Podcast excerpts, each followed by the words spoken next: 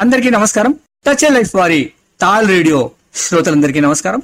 నేను వారాలన్నాను సాహిత్య ప్రపంచం కార్యక్రమానికి శ్రోతలందరికీ స్వాగతం. ఈ కార్యక్రమంలో నేను నేను చూసి నేను చదివి నేను విన్నా నేను అర్థం చేసుకున్న ప్రపంచంలోని కొన్ని సాహిత్య ప్రధానమైన అంశాల గురించి మీతో మాట్లాడాలనుకుంటున్నాను.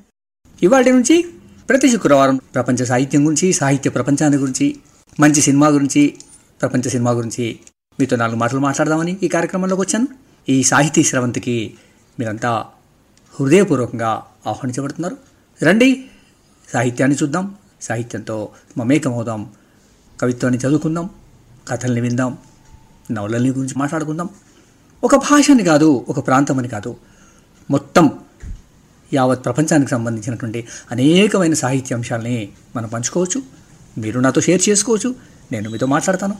నేను చదివి నాకు తెలిసి నేను అర్థం చేసుకున్న కొన్ని విషయాలు నేను మీకు వారం వారం పంచుకోవడానికి మీ ముందుకు వస్తున్నాను. ఆ క్రమంలో భాగంగా ఇవాళటి మొట్టమొదటి ఎపిసోడ్లోకి మనం ప్రవేశించబోతున్నాం. మొట్టమొదటి ఎపిసోడ్లో నేను ఇవాళ సుప్రసిద్ధ కవి గుల్జార్ గురించినటువంటి ఒక నాలుగు మాటలు మీతో మాట్లాడతాను. మనం గుల్జార్ గురించి మాట్లాడుకుందాం. గుల్జార్ బహుముఖీన ప్రతిభాశాలి. ఆయన దర్శకుడు కవి రచయిత గేయ రచయిత స్క్రీన్ ప్లే రచయిత. బాబు ముషాయ్ जिंदगी बड़ी होनी चाहिए लंबी नहीं जब तक जिंदा हूँ तब तक मरा नहीं जब मर गया सला मैं ही नहीं मौत तो एक पल का है జీవితం ఉన్నతమైంది కావాలి దీర్ఘమైంది కాదు బతికి ఉన్నంత వరకు చావలేదు చచ్చిన తర్వాత నేనే లేను మరణం ఒక క్షణమే ఇలాంటి తాత్విక సజీవమైన సంభాషణలు ఆనంద్ సినిమాలో అవి రాసినవాడు గుల్జార్. అట్లా కేవలం సంభాషణలే కాదు గుల్జార్ గొప్ప కవి సినీ గేయ రచయిత సినీ దర్శకుడు కూడా. బహుముఖీన కార్యశీలి ప్రతిభావంతుడు భావకుడు కూడా. గుల్జార్ రచనలు సినిమాలు గజల్స్ అన్నీ సృజనాత్మకంగాను తాత్వికంగాను ఉండి ఆయనలోని శుద్ధితత్వాన్ని సరళత్వాన్ని ఆవిష్కరిస్తాయి. ఆయన కవిత చదివే పద్ధతి కూడా శ్రోతల్ని అమితంగా ఆకట్టుకుంటుంది.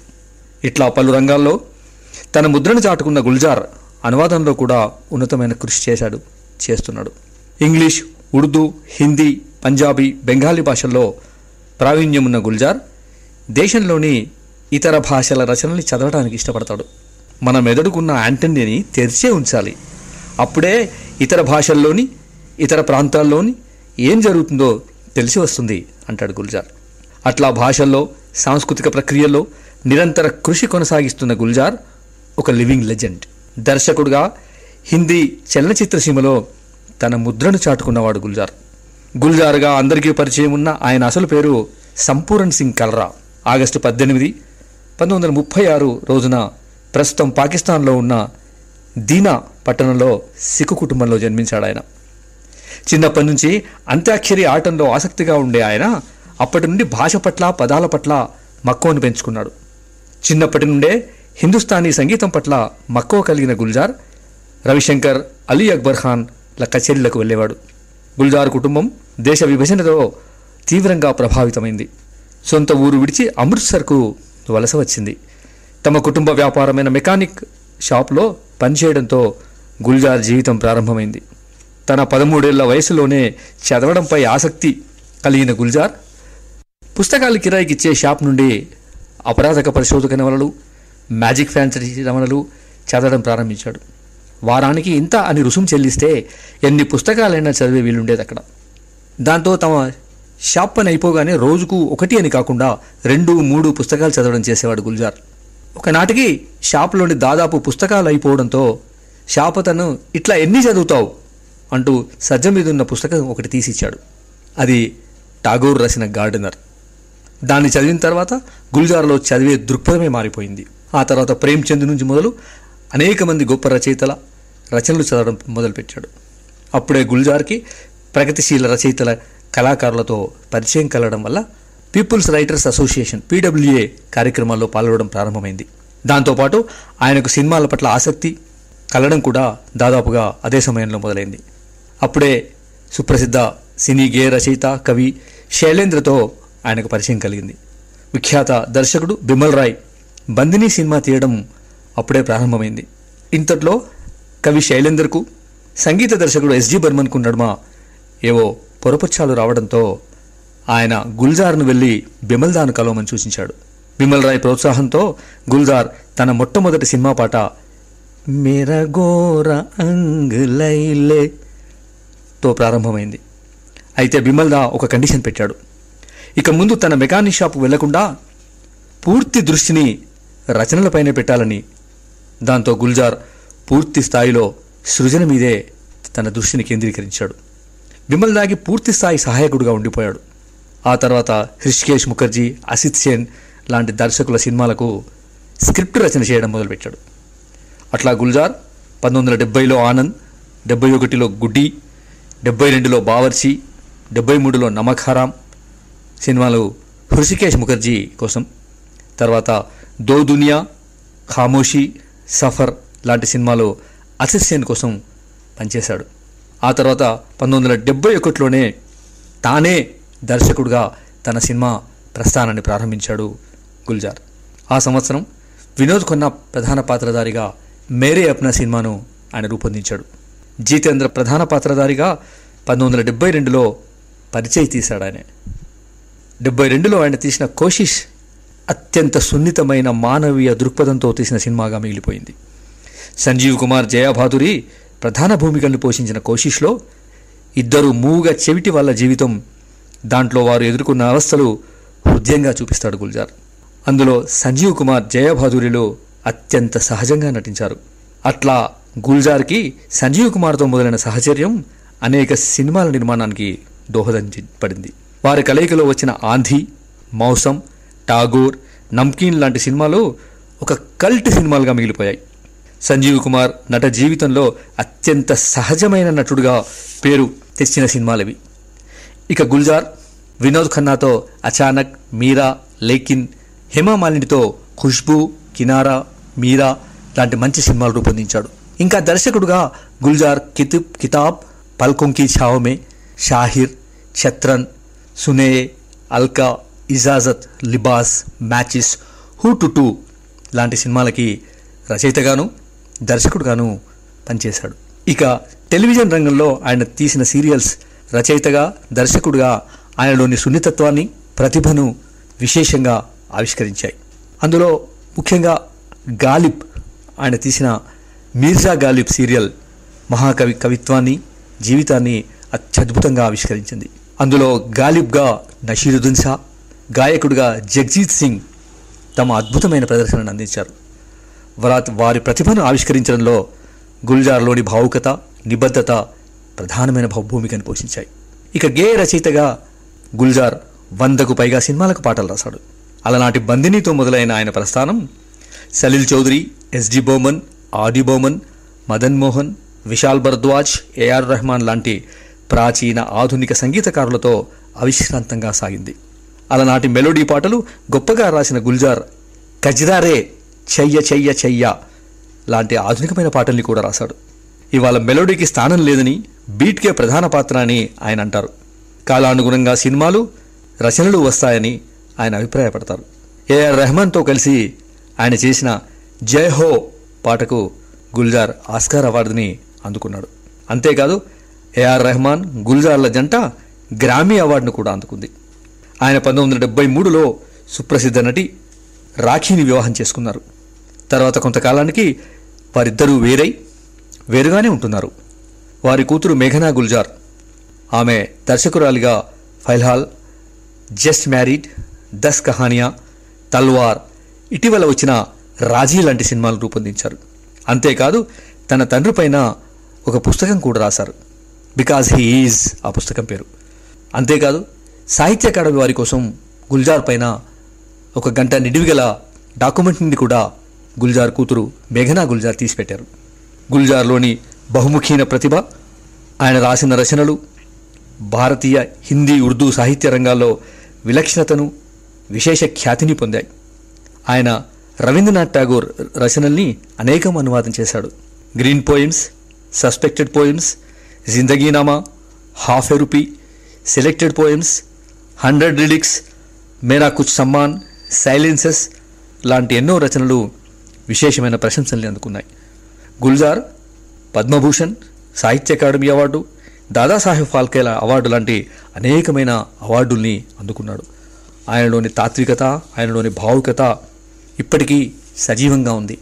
ఎనభై ఏళ్ళ పైచిలకు జీవితాన్ని గడిపిన గుల్జార్ తెల్లని లాల్చీ కుర్తా డ్రెస్లో ఇప్పటికీ నవ్వుతూ చాలా కవిత్వాన్ని చదవడంలో గజల్స్ని పాడడంలో ఒక అద్భుతమైనటువంటి ప్రతిభని కన- ఆయన కవిత్వంలో కనిపించే సున్నితత్వం ఆయన కవిత్వంలో కనిపించే ఒక ఆత్మీయమైనటువంటి దృక్పథము. నిజంగా గుల్జార్ని చదువుతున్న ప్రతి పాఠకుడు ఆ అనుబంధాన్ని ఆ గుల్జార్తో మమేకత్వాన్ని పొందాల్సిందే. గుల్జార్ రాసిన గ్రీన్ పోయమ్స్ని ఆకుపచ్చ కవితలుగా తెలుగులోకి అనువాదం చేసే అవకాశం నాకు వచ్చింది దానికి గుల్జార్ అంగీకరించి ఆ పుస్తకం వేయడానికి కూడా తను అంగీకరించడం నిజంగా ఒక గొప్ప అవకాశంగా నేను భావిస్తున్నాను. గుల్జార్ సినిమాలు గుల్జార్ కవిత్వం గుల్జార్ సినిమాల కోసం రాసినటువంటి పాటలు కూడా ఒక అద్భుతమైనటువంటి ఒక టచింగ్ ఒక మనసును హత్తుకునేటువంటి ఒక అద్భుతమైనటువంటి సాహితీ సినీ సృజన గుల్జార్ది. మిత్రులారా ఇవాళ గుల్జార్ రాసి అనువదించినటువంటి రెండు పుస్తకాల గురించి మీతో కొంచెం వివరంగా మాట్లాడదాం అనుకుంటున్నాను. అందులో మొట్టమొదటి పుస్తకం యాక్చువల్లీ ఐ మెట్ దెమ్ నిజంగా నేను కలిశాను. తన జ్ఞాపకాల్ని ఆయన రాశారు. ఇంకొక పుస్తకం నేను ఇవాళ మీకు పరిచయం చేయబోయేది ఆయన అనువదించినటువంటి రవీంద్రనాథ్ ఠాగూర్ గారి గార్డెనర్. దాని గురించి కూడా నేను మీతో మాట్లాడాలనుకుంటున్నాను. యాక్చువల్లీ ఐ మెట్ దెమ్ చాలా అద్భుతమైనటువంటి జ్ఞాపకాల ఉరవడి జ్ఞాపకాల పరంపర. అద్భుతమైన జ్ఞాపకాలు కదా? ఏక బిగిన చదివేశాను. గుల్జార్ తన ఇన్నేళ్ళ జీవితంలో ఎంతో మందిని కలిశాడు. కవులు రచయితలు దర్శకులు నటీనటులు గాయకులు సంగీత దర్శకులు. వావ్! గొప్ప జ్ఞాపకాలు. మరెన్నో గొప్ప అనుభవాలు. ఈ పుస్తకంలో తాను తన నిత్య జీవితంలో కలిసిన వాళ్ళ గురించి ప్రస్తావించారు. తన వృత్తి జీవితంలో తాను కలిసి పనిచేసిన వారి గురించి రాశారు. అంతేకాదు తనపై వాళ్ళ ప్రభావాన్ని కూడా గుల్జార్ ఈ పుస్తకంలో సవివరంగా చెప్పారు. పుస్తకం శీర్షిక నిజంగా వాళ్ళని నేను కలిశాను. నిజంగా అనడంలోనే గుల్జార్ కవితాత్మ మనకు కనిపిస్తుంది. వాళ్ళని ఊరికే కలిశాను అని కాకుండా నిజంగా కలిశాను అంటే మనసు లోతుల్లోంచి కలిసి రాశాను అంటున్నాడు గుల్జార్. ఇది ఒక మంచి జ్ఞాపకాల తోరణం. నిజానికి ఇది గుల్జార్ జీవిత చరిత్ర కాదు. ఎందుకంటే జీవిత చరిత్ర రచనకు జ్ఞాపకాలకు తేడా ఉంటుంది. జీవిత చరిత్ర సమగ్ర జీవితం ఉంటే జ్ఞాపకాల్లో కొన్ని ముఖ్యమైన సందర్భాలు సంఘటనలు ఉంటాయి. ఈ పుస్తకం నిండా గుల్జార్ జ్ఞాపకాలు ఉన్నాయి నిజానికి మనిషి జీవితంలో జ్ఞాపకాలు మరుగున పడవు. చేతన అంతఃచేతనంలో ఎక్కడో ఒక చోట సజీవంగా నిక్షిప్తమయ్యే ఉంటాయి. అందున కవి కళాకారుడి జీవితాల్లో జ్ఞాపకాలు హృదయంగాను సాంద్రంగాను ఉంటాయి. కావలసిందల్లా ఆ జ్ఞాపకాలని రాయాలనుకున్నప్పుడు మనసు ఆలోచనలు తిరిగి ఆ కాలంలోకి వెళ్ళాలి. ఆ కాలాన్ని పునర్దర్శించాలి. ఉన్నది ఉన్నట్లు కల్పనారహితంగా రచనలు ప్రతిబింపజేయాలి అప్పుడే ఆ జ్ఞాపకాలకు సాహిత్యంలో స్థానంతో పాటు గౌరవము లభిస్తాయి. నా అభిప్రాయంలో actually I met them memoir by Gulzar. పుస్తకం అలాంటి గౌరవం ఇవ్వాల్సిన రచన. ఈ పుస్తకం ఫస్ట్ పర్సన్లో సాగుతుంది. తొలుత బెంగాలీ పత్రిక ఆదివారం సంచిక కోసం గుల్జార్ ఇది రాశారు. అవన్నీ కలిపి పంటా భాటే పేరున బెంగాలీలో పుస్తకంగా వచ్చింది. ఇప్పుడు మహర్గ్యా చక్రవర్తి ఇంగ్లీష్లోకి చేశారు. పెంగ్విన్ వాళ్ళు పబ్లిష్ చేశారు. ఈ యాక్చువల్లీ ఐ మెట్ దమ్ మెమోయర్లో గుల్జార్ తన గురువు మెంటార్ అయిన బిమల్ రాయ్ నుంచి మొదలుపెట్టాడు. తాను తన మొదటి పాట కోసం బిమల్ రాయ్ దగ్గరికి ఎట్లా ఏ పరిస్థితుల్లో వెళ్ళింది ఆసక్తికరంగా రాస్తాడు. కవి శైలేంద్రకు సంగీత దర్శకుడు ఎస్జి బర్మన్కు ఒక చిన్న మనస్పర్ధ వచ్చి పాట కోసం శైలేంద్ర తనను పంపాడని గుల్జార్ రాశారు. అట్లా అనేక సంఘటనలు కథాత్మకంగా రాశారు గుల్జార్. ఈ పుస్తకంలో విమల్ రాయ్తో మొదలైన ఈ జ్ఞాపకాల పరంపర సంగీత దర్శకులు సలీల్ చౌదరి హేమంత్ కుమార్ ఆర్డి బౌమన్ ప్రపంచ ప్రఖ్యాత దర్శకులు సత్యజిత్ రాయ్ ఋత్విక్ ఘటక్ బెంగాలీ సూపర్ స్టార్ ఉత్తమ్ కుమార్ గాయకుడు కిషోర్ కుమార్ సంజీవ్ కుమార్ హృషికేష్ ముఖర్జీ పండిట్ రవిశంకర్ భీమ్సేన్ జోషి నటీమణులు సుచిత్రా సేన్ షర్మిలా ఠాగోర్ రచయిత్రి మహాశ్వేతాదేవి లాంటి అనేక మందితో తన పరిచయం తనపై వారి ప్రభావం రాశారు గుల్జార్. తను రాసే విధానం మనతో మాట్లాడుతున్నట్టు ఉండి చకచకా చదివిస్తుంది. అనేక విషయాల్ని ఆలవోకగా చెప్పినట్లు అనిపిస్తుంది. ఇక గుల్జార్ గురించి చెప్పుకుంటే బాబు మషాయ్ జిందగీ బడి హోని చాయే లంబీ నయి. జబ్ తక్ జిందా హూ తబ్ తక్ మరా నయి. జబ్ తక్ జబ్ మర్ గయా సలమై హీ నహి. మౌత్తో ఎక్ పల్ హై. జీవితం ఉన్నతమైంది కావాలి. దీర్ఘమైంది కాదు. బతికి ఉన్నంత వరకు చావలేదు. చచ్చిన తర్వాత అస్సలు నేనే లేను. మరణం ఒక క్షణమే. ఇలాంటి తాత్వికమైన సజీవమైన సంభాషణలు ఆనంద్ సినిమాలో. అవి రాసినవాడు గుల్జార్. అట్లా కేవలం సంభాషణలే కాదు. గుల్జార్ ఉర్దూలో గొప్ప కవి సినీ గేయ రచయిత స్క్రిప్ట్ రచయిత సినీ దర్శకుడు కూడా. బహుముఖీన కార్యశీలి ప్రతిభావంతుడు భావుకుడు కూడా. గుల్జార్ రచనలు సినిమాలు గజల్స్ అన్నీ సృజనాత్మకంగాను తాత్వికంగాను ఉండి ఆయనలోని సున్నితత్వాన్ని సరళత్వాన్ని ఆవిష్కరిస్తాయి. ఆయన కవిత చదివే పద్ధతి కూడా శ్రోతల్ని అమితంగా ఆకట్టుకుంటుంది. ఇట్లా పలు రంగాల్లో తన ముద్రను చాటుకున్న గుల్జార్ అనువాదంలో కూడా ఉన్నతమైన కృషి చేశాడు చేస్తున్నాడు. ఇంగ్లీష్ ఉర్దూ పంజాబీ హిందీ బెంగాలీ భాషల్లో ప్రావీణ్యం ఉన్న గుల్జార్ దేశంలోని ఇతర భాషల రచనల్ని చదవడానికి ఇష్టపడతాడు. మన మెదడు యాంటెన్నని తెరిచి ఉంచాలి. అప్పుడే ఇతర ప్రాంతాల్లో ఇతర భాషల్లో ఏమి జరుగుతుందో తెలిసి వస్తుంది అంటాడు గుల్జార్ ఇట్లా భాషా సాంస్కృతిక ప్రక్రియల్లో నిరంతరం కృషి కొనసాగిస్తున్న గుల్జార్ ఒక లివింగ్ లెజెండ్. దర్శకుడిగా కవిగా హిందీ చలనచిత్ర సీమలో తన ముద్రను చాటుకున్నవాడు గుల్జార్ గుల్జార్గా అందరికీ పరిచయం ఉన్న ఆయన అసలు పేరు సంపూరణ్ సింగ్ కల్రావు ఆగస్టు పద్దెనిమిది పంతొమ్మిది వందల ముప్పై ఆరు రోజున ప్రస్తుతం పాకిస్తాన్లో ఉన్న దీనా పట్టణంలో సిక్ కుటుంబంలో జన్మించాడు ఆయన. చిన్నప్పటి నుంచి అంత్యాక్షరి ఆడడంలో ఆసక్తిగా ఉండే ఆయన అప్పటి నుంచే భాష పట్ల పదాల పట్ల మక్కువను పెంచుకున్నాడు. చిన్నప్పటి నుండి హిందుస్థానీ సంగీతం పట్ల ఎక్కువ మక్కువ కలిగిన గుల్జార్ రవిశంకర్ అలీ అక్బర్ ఖాన్ల కచేరీలకు వెళ్ళేవాడు.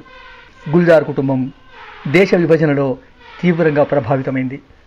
సొంత ఊరు విడిచి అమృత్సర్కి వలస వచ్చింది. తమ కుటుంబ వ్యాపారమైన మెకానిక్ దుకాణంలో పనిచేయడంతో గుల్జార్ జీవితం ప్రారంభమైంది.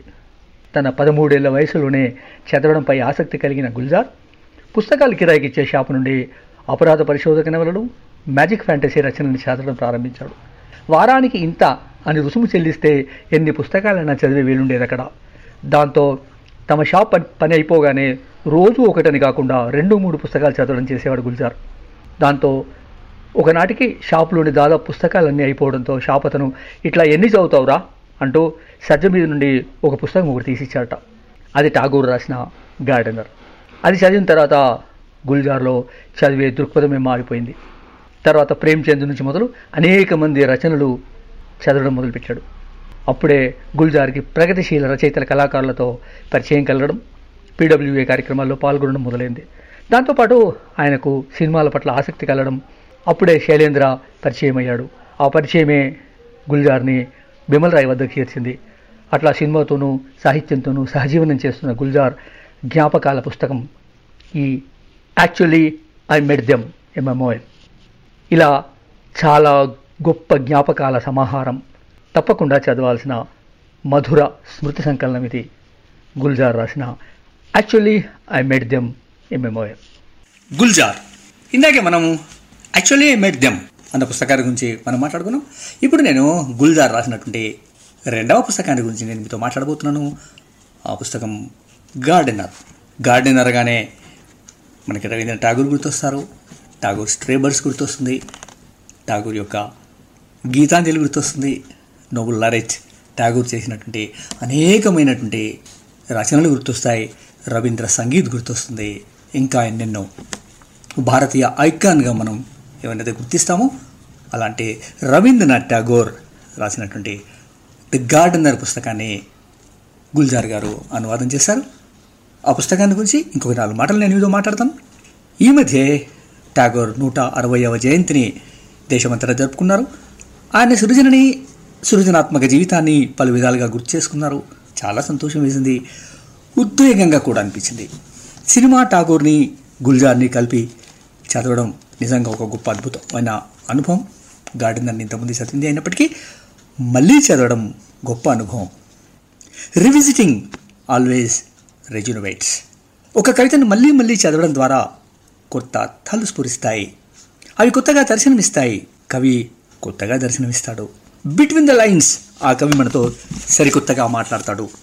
ఒకంత లోతుగాను మరింత విస్తృతంగాను ఆ సృజనకారుడు మన ముందు ఆవిష్కృతమవుతాడు. మనల్ని మనం తరచి చూసుకునేలా చేస్తాడు. టాగోర్ని ఇట్లా మళ్ళీ మళ్ళీ చదవడం సరికొత్త అనుభవమే. చిన్నతనంలో గుల్జార్ని ఇంట్లో పెద్దలు తమ గ్యారేజ్లో పడుకోమని ఆలోచించడంతో రోజు రాత్రి గ్యారేజ్ తన నివాసంగా చేసుకున్నాడు గుల్జార్. అప్పుడు తన కాలక్షేపం కోసం దగ్గరలో ఉన్న పుస్తకాల కిరాయి ఇచ్చే దుకాణంలో వారానికి ఒక అన్నా చొప్పున చెల్లించి రోజుకు పుస్తకం తెచ్చి చదువుతూ ఉండేవాడు. మామూలు అపరాధక పరిశోధనలు చదువుతూ రోజుకో పుస్తకం అడుగుతూ ఉండడంతో ఆ పుస్తకాల షాపతను ఒక నాకు ఎన్ని పుస్తకాలు చదువుతావు? ఇదో ఇది తీసుకెళ్ళు అని అటకమించి ఓ పుస్తకం తీసి దుమ్ము దులిపించాంట ఆ రాత్రి ఆ పుస్తకం చదవడంతో తన జీవితమే మారిపోయింది అంటాడు గుల్జార్.